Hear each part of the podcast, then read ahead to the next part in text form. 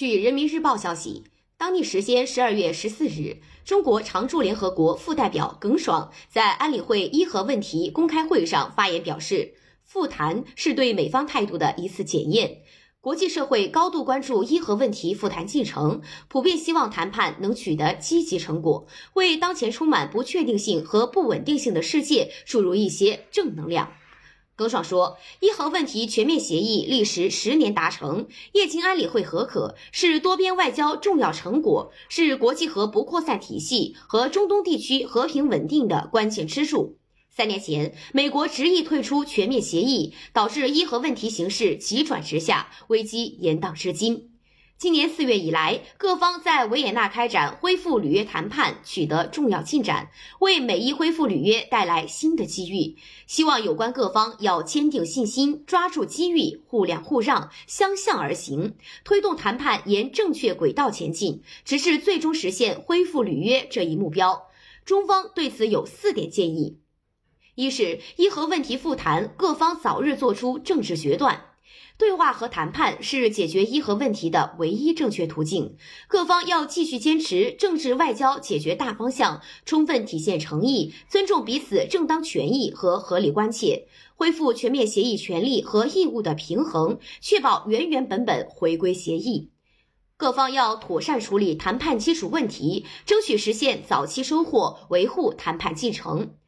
在味觉问题上，应寻求并扩大共识，淡化政治分歧，发挥外交智慧，采取灵活态度，探讨创造性解决方案，敢于迈出关键步伐，推动谈判早日取得成果。二是美方应解除对伊非法单边制裁，美国单方面退出伊核协议，持续对伊极限施压，是当前伊核危机的始作俑者。美方一直高喊多边主义回来了，外交回来了，复谈就是对美方态度的一次检验。美方理应首先取消所有对伊及第三方的非法制裁，一则应在此基础上恢复全面履约。美国一边说愿意积极参与复谈，一边于日前升级对伊制裁，这种做法违反国际法和国际关系基本原则，罔顾国际社会一致呼声，无助推进谈判进程。中方对此深表关切，希望美方以实际行动取信于国际社会，展现更多诚意，体现更多灵活，为推动早日达成共识做出更大努力。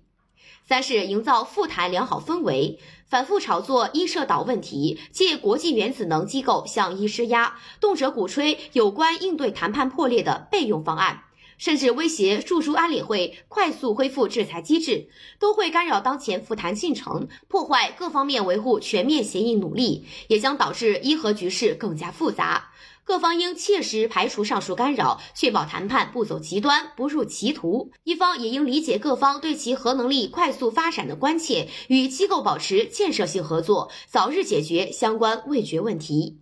耿爽强调，不扩散核武器条约是国际核不扩散体系的基石，在防止核武器扩散方面发挥重要作用。美英澳开展核潜艇合作涉及武器级核材料转让，构成严重核扩散风险，对伊核问题的政治外交解决产生负面影响。这种双重标准和破坏 NPT 目的与宗旨的做法必须予以纠正。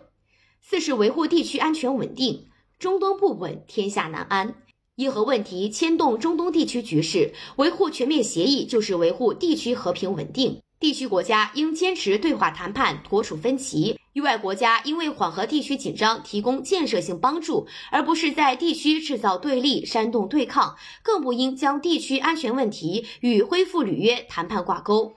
耿爽指出，当前全球新冠肺炎疫情形势依然严峻，由于疫情和制裁双重影响，一国际民生受到严重冲击。秘书长在报告中呼吁各国支持贸易结算支持机制和采购渠道运作，助伊应对疫情挑战。中方对此表示赞同，已在力所能及的范围内对伊方提供疫苗等抗疫支持，并将继续以自己的方式助力伊方抗击疫情。